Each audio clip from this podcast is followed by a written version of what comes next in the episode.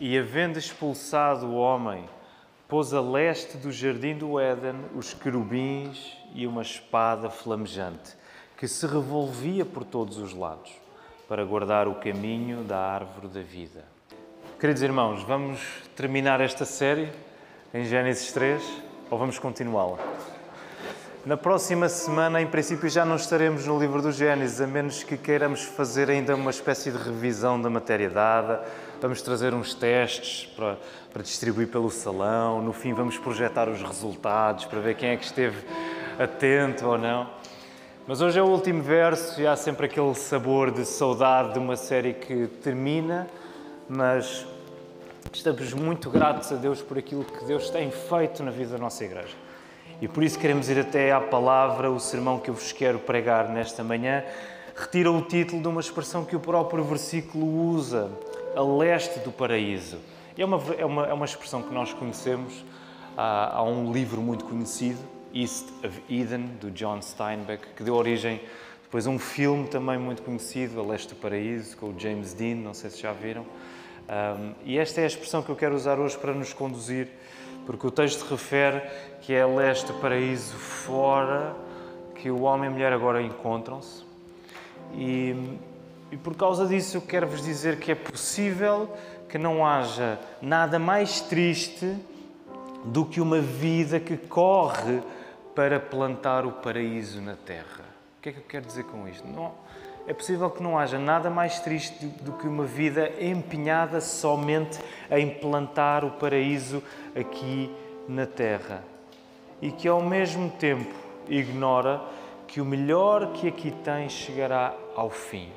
Quando as nossas vidas são dedicadas a termos o melhor, o melhor de todas as coisas, já, quão triste isso é quando nos esquecemos que nada disso vai permanecer. Quão, quão triste isso é quando nos esquecemos da recompensa eterna maior que só temos em Jesus. E por isso, até que reconheças que estás a leste do paraíso e que não o podes forjar, até que reconheças que estás a leste do paraíso e que não podes criar por ti mesmo um caminho de volta, tu ainda ignoras a vida eterna que só podes ter em Jesus. E por isso vamos orar, vamos pedir a Deus que nos dirija nesta manhã. Já o fizemos, vamos voltar a pedir a Deus para que seja a palavra a guiar-nos. Vamos orar. Senhor, nós agradecemos-te porque não nos deixas sem a tua palavra. Nós não merecemos isso. Mas tu és tão bom, Senhor.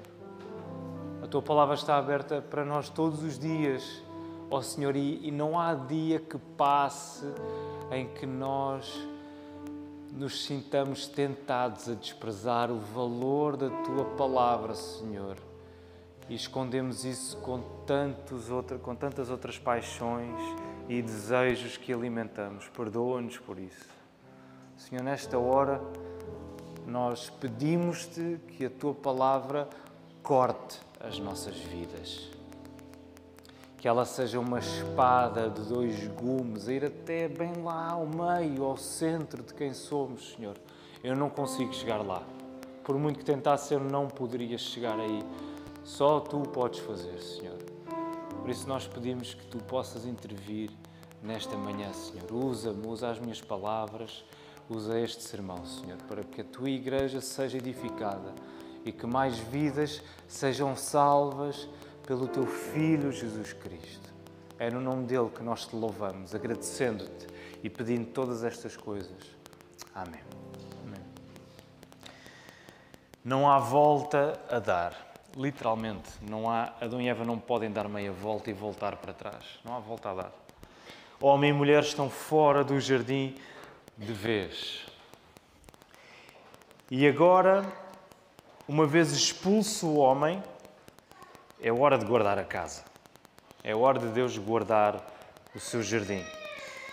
E nós vimos na semana passada esta ligação entre o jardim, que também é um templo, e Deus está a fazer o quê com o seu templo ao expulsar Adão e Eva? Ele está a. Alguém se recorda? Ele está a purificá-lo. Nesta purificação deste templo-jardim, que é a habitação de Deus, é feita a expulsão dos pecadores. e agora a interdição do caminho antigo em que eles estavam.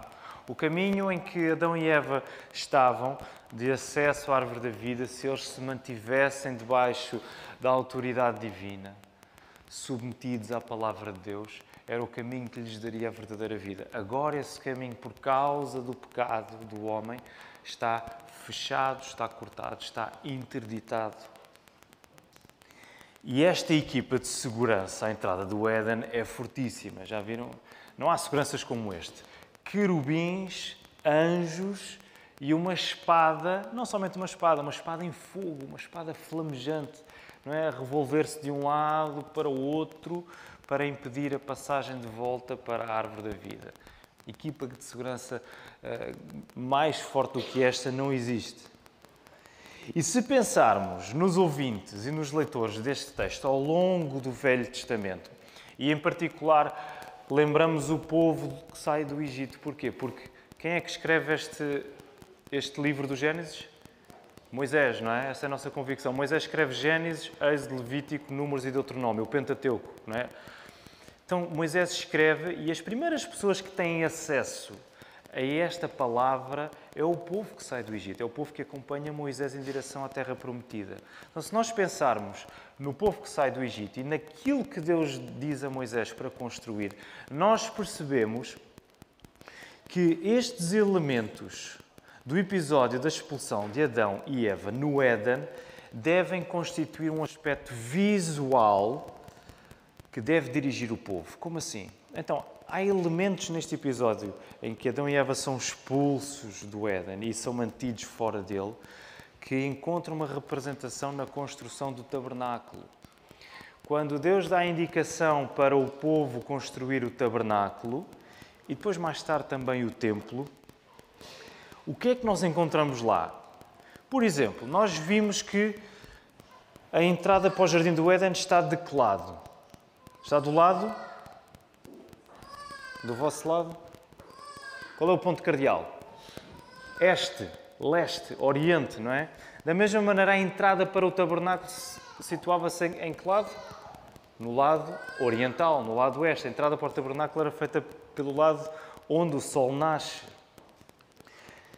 Os querubins, aparecem querubins aqui a guardar o caminho. Onde é que eles aparecem no tabernáculo? Os querubins são esculpidos, são talhados aonde? Alguém se recorda? Numa espécie de tampa, de tábua, que era no, no propiciatório. O que, é que era o propiciatório? Era essa, esse pedaço de madeira coberta de ouro que estava por cima do quê? Da arca da aliança. Então os querubins, dois virados um para o outro, com, com, o rosto voltado para baixo, simbolizando a proteção que eles tinham da presença de Deus. Ninguém podia entrar naquele sítio senão o sumo sacerdote uma vez por ano, representando o povo. E além dos querubins, o que é que nós temos também? No tempo do tabernáculo Lembram-se da tribo de Levi, os levitas? Eles tinham uma responsabilidade particular.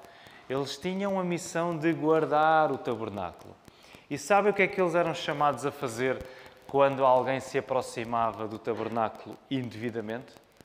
O que é que os levitas eram chamados a fazer? Alguém tem uma ideia? Não é difícil. Se nós seguirmos a indicação do Gênesis, eles tinham a responsabilidade de executar quem se aproximasse indevidamente do tabernáculo. Então, eles próprios, os, os, levitas, eram uma ilustração viva da guarda angelical e desta espada flamejante que estava à entrada do paraíso. E por isso, o tabernáculo, e depois mais tarde o templo também, mostrava ao povo que o caminho para voltar à presença de Deus não estava livre, não estava desimpedido. O caminho para voltar à presença de Deus pressupunha alguém ser atravessado pela espada, alguém ter uma dignidade superior à dos anjos. Algum daqueles homens ou mulher do povo tinha esta capacidade de furar o caminho de volta até Deus? Ninguém. Eles aguardavam alguém que fosse digno de estar novamente na presença de Deus e que fosse atravessado pela espada. E já sabemos onde é que isto vai culminar. Só Jesus é que teve essa capacidade, é que tinha essa capacidade de fazer a mediação entre o povo caído e Deus. E Ele próprio foi cortado, Ele próprio foi quebrado, morreu no nosso lugar para que o caminho então estivesse livre de volta para Deus. Então, este caminho da árvore da vida guardado impedido impede o regresso do homem. E neste impedimento nós observamos também uma tentação que precisamos de guardar para o nosso sermão hoje e para as nossas vidas. E que tentação é essa? A tentação que Adão e Eva iriam ter de quê? De voltar ao jardim. De voltar à presença de Deus pelas suas próprias forças. Mas isso seria impossível por causa do pecado deles. Eles não tinham como voltar. Se o pecado consumado ainda no jardim deixou homem e mulher cegos à comunhão perfeita que eles tinham com o Criador, fora do jardim, homem e mulher continuarão a lutar com esta cegueira que agora os impelirá, que agora os levará a tentar voltar para Deus da maneira errada, pelos seus próprios meios. Então vejam, o efeito do pecado. Em primeiro lugar, no jardim, o pecado é consumado e se lança-os fora da presença de Deus. E agora, fora do jardim, o mesmo pecado, a mesma contaminação, a mesma impureza, vai dar uma cegueira tal ao homem e à mulher que eles vão se julgar capazes, não só capazes, mas tentados a querer voltar para Deus pelos seus próprios esforços, pelas suas próprias mãos. O paraíso tinha acabado de fechar e agora o homem é suficientemente mau para tentar forçar uma reentrada nele. Para isso tinha acabado de fechar. E é preciso colocar uma guarda angelical e uma espada, porque o homem é suficientemente mau para forçar uma reentrada no jardim. E por isso nós observamos isto, queridos irmãos. O pecado não só coloca o homem fora da presença de Deus, o pecado também ilude o homem ao ponto de achar que ele é capaz de forjar um caminho de regresso. O pecado tem este efeito nas nossas vidas. Ele não só nos coloca fora da presença de Deus, como ele ilude-nos ao ponto de nós acharmos que nós conseguimos produzir por nós próprios um caminho de regresso à presença de Deus. Esta é a nossa condição pecaminosa e ela vê-se na disposição inata, natural, que temos de querer à força um paraíso aqui e agora, nos nossos próprios termos. A tentação que Adão e Eva estavam a enfrentar de quererem voltar para o paraíso era eles quererem um paraíso à força ignorando a consequência do pecado que eles praticaram. Como é que nós sabemos que temos esta disposição também?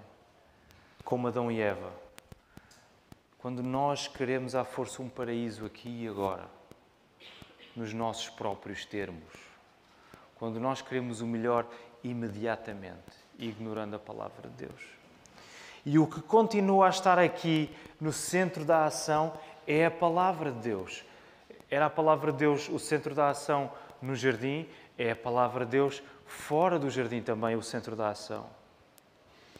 Se a desobediência de Adão e Eva revelou surdez espiritual, vimos que, ela, que Adão e Eva estavam cegos para a comunhão que eles tinham. Agora podemos falar também em surdez espiritual, porque é a audição à palavra que está em causa.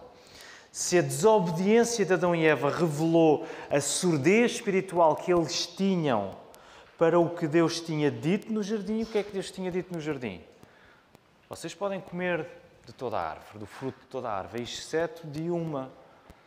Essa era a condição.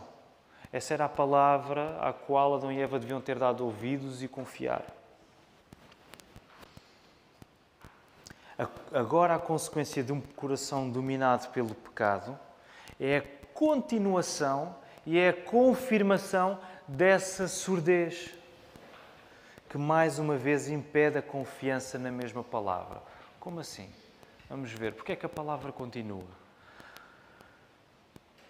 O que é que Deus tinha dito depois de Adão e Eva terem pecado? Ele foi confrontá-los, certo? E no meio do castigo, no meio da acusação de Deus perante eles, no meio de Deus confrontá-los, o que é que Deus lhes dá?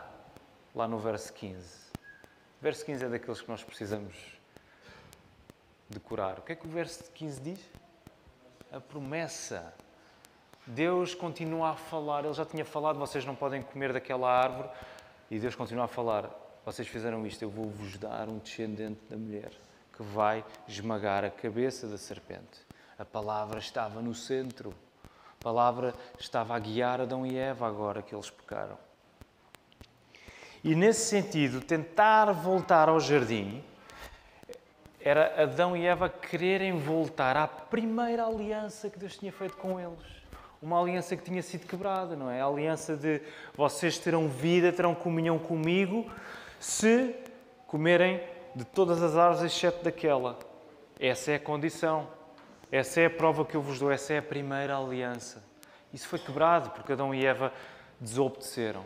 Querer voltar ao jardim nos próprios termos de Adão e Eva era querer voltar a essa primeira aliança, que já não tinha como ser restabelecida.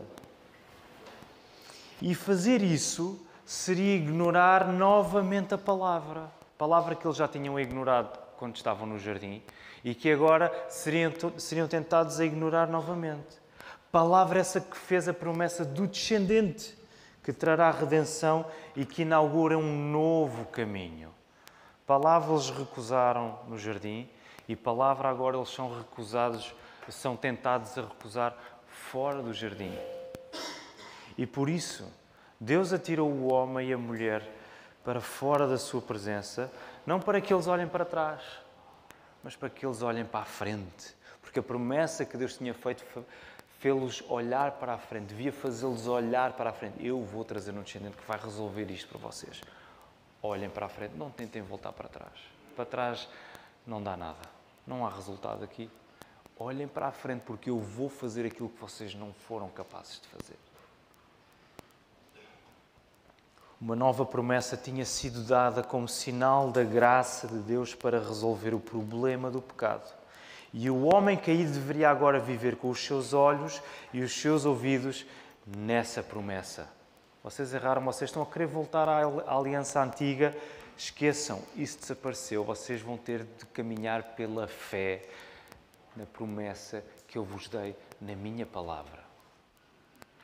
Por isso eu quero que guardes nesta manhã o aviso que o texto está a dar. E que aviso é este? Desejar um paraíso estabelecido já aqui é morte certa para nós. Da mesma maneira que desejar voltar ao jardim pelo mesmo caminho significaria morte certa para Adão e Eva.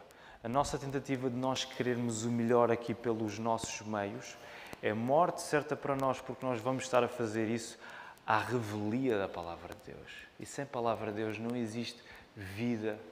É esse o propósito de Gênesis 3 também, é dizer-nos, sem palavra de Deus não há vida. E da mesma maneira que Adão e Eva queriam tentar voltar ao jardim, a morte certa estava à espera deles. Quando nós aplicamos o mesmo princípio à nossa vida e queremos o paraíso estabelecido já aqui, agora nós caminhamos para a morte certa também. E podemos perguntar, mas como é que desejar um paraíso aqui e agora, e desejar o melhor de todos os cenários, a melhor de todas as circunstâncias, pode ser assim tão mortífero para nós? Como é que isso pode acontecer? Porque querer o paraíso é uma coisa boa. Como é que isso pode ser tão mortífero para nós? Quero ilustrar este princípio usando uma imagem que o próprio Jesus usou no Sermão do Monte. E eu sei que vocês estão recordados da série eh, de sermões que nós tivemos no Sermão do Monte, em Mateus 5, 6 e 7. Eu gostava de ler para vocês três versículos.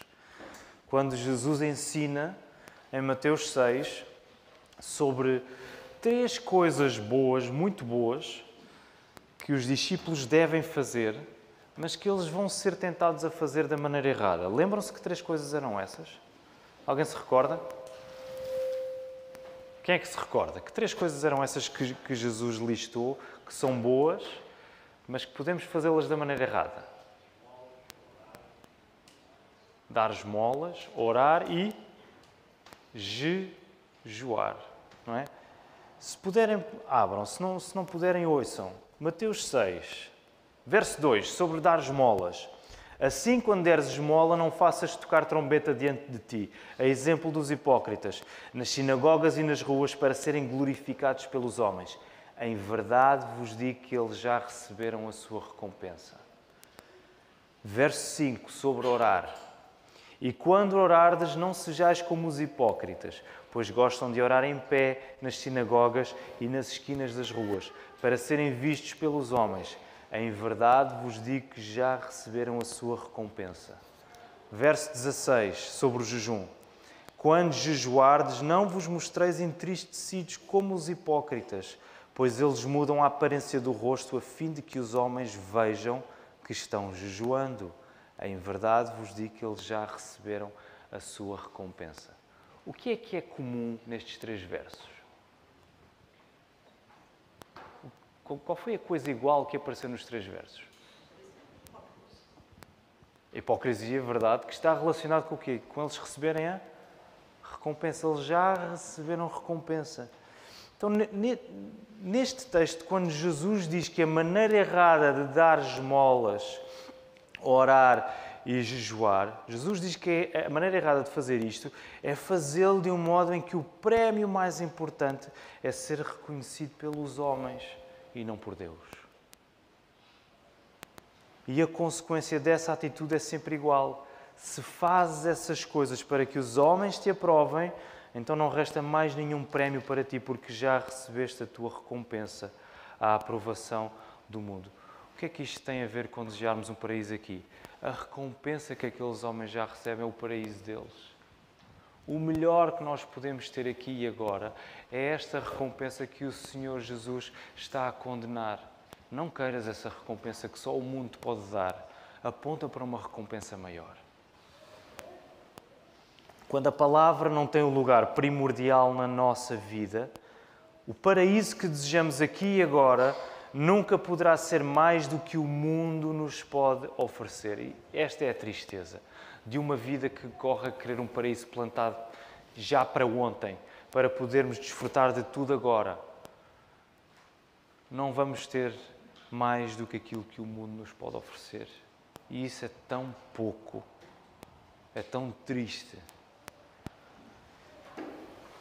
Logo, qualquer coisa nos nossos corações, qualquer coisa em mim ou em ti, que assumam um valor e importância maiores do que a palavra de Deus, isso é o suficiente para provar que estamos a correr atrás de um paraíso forjado pelas nossas mãos, onde Deus não tem lugar. Qualquer coisa na tua vida a que tu te dediques mais do que a palavra de Deus, isso significa que estás a fazer disso o teu paraíso, estás a fazer disso a tua recompensa, estás a fazer disso o teu ídolo. E termina aí. Não há mais nada além disso, porque isso é a recompensa, isso é o fim, isso é o teu prémio. Se formos por aí, teremos uma recompensa imediata, mas acabaremos sem nada.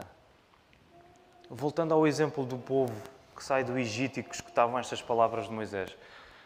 Lembram-se que eles no Egito assim que começaram a ter dificuldades, o que é que eles desejaram fazer? Foi continuar a avançar? Foi o quê? Voltar para trás. O que é que eles diziam? Quem nos dera está no Egito. Lá tínhamos carne para comer. Eles queriam o melhor que eles podiam ter naquela altura e nem se apercebiam que o melhor que eles podiam ter equivalia ao quê? A voltarem à escravidão. Isso é o mesmo que acontece connosco. Quando nós queremos o melhor aqui, sem que isso considere a palavra de Deus, nós estamos a escolher nada mais do que escravidão para nós. Da mesma maneira que Adão e Eva foram chamados a olhar para a frente, a confiar na promessa da palavra de Deus, tu és chamado a confiar nessa mesma palavra feita carne, Jesus. Nós já não olhamos para a frente da mesma maneira como Adão e Eva olhavam, nós olhamos para trás porque Jesus cumpriu. Mas nós continuamos a almejar aquilo que ainda não somos. Nós continuamos a desejar o que Deus vai fazer em nós ainda.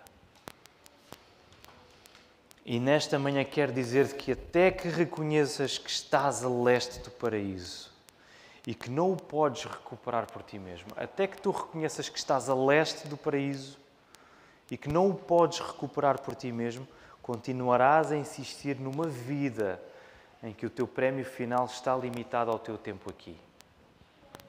Vais continuar a insistir numa vida em que a tua recompensa final vai estar limitada àquilo que tu recebes aqui. E isso, eu não vou te dar novidade nenhuma, isso vai terminar, isso vai acabar.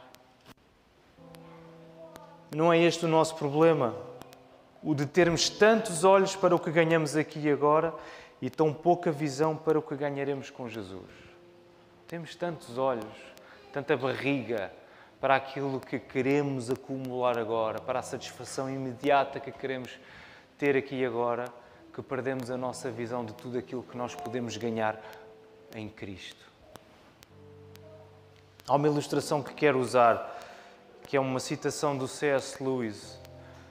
Certamente já a ouviram uh, dita várias vezes, é, é da sua obra The Weight of Glory, o peso da glória. E ele diz assim, relacionado com isto de, de desejo, ele diz assim: Parece que o Nosso Senhor não considera os nossos desejos como muito fortes, mas muito fracos. Somos criaturas apáticas, sem entusiasmo, que brincam com a bebida, com o sexo, com a ambição, quando a alegria infinita é-nos oferecida. Da mesma maneira que uma criança ignorante quer continuar a brincar na lama porque não consegue imaginar o que significa oferecerem-lhe uma ida à praia. O nosso problema não é desejarmos demais, nós desejamos de menos. Somos tal qual esta imagem que o C.S. Lewis usava. Somos como crianças que Passaram a vida toda a brincar na lama e não sabem o que é o gozo de irem à praia ver o mar. Nós não sabemos o gozo que é ir até Jesus pela fé e confiar nele, porque andamos enxafurdados, a chafurdar na lama, que é o nosso pecado. Nós satisfazemos-nos muito facilmente quando a alegria infinita é-nos oferecida. Por isso, a única coisa que podemos fazer é lançar-nos em fé e arrependimento aos pés de Jesus.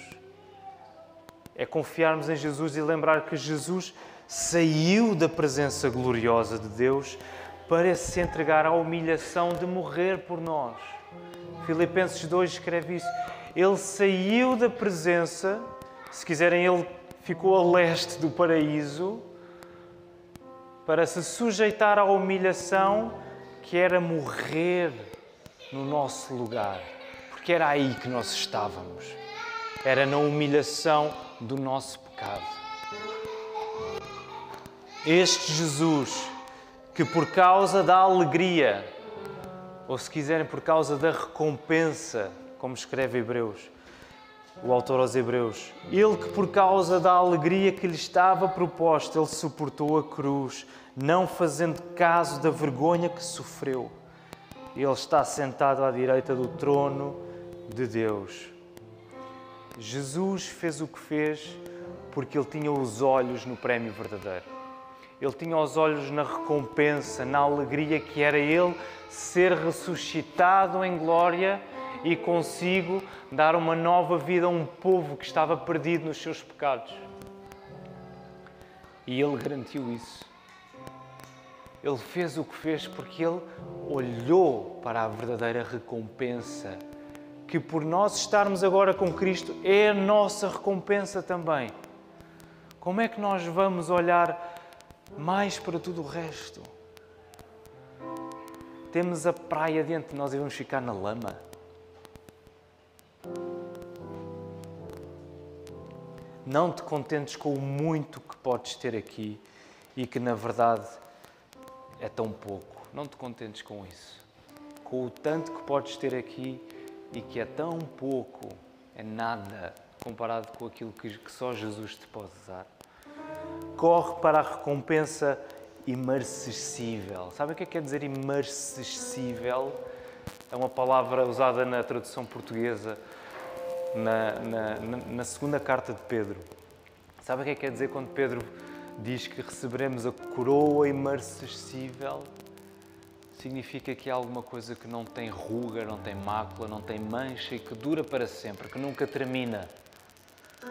Corre para essa recompensa que não tem qualquer ponta de mácula e que não termina. Corre para Jesus. Corre para Jesus. Que o Senhor nos ajude.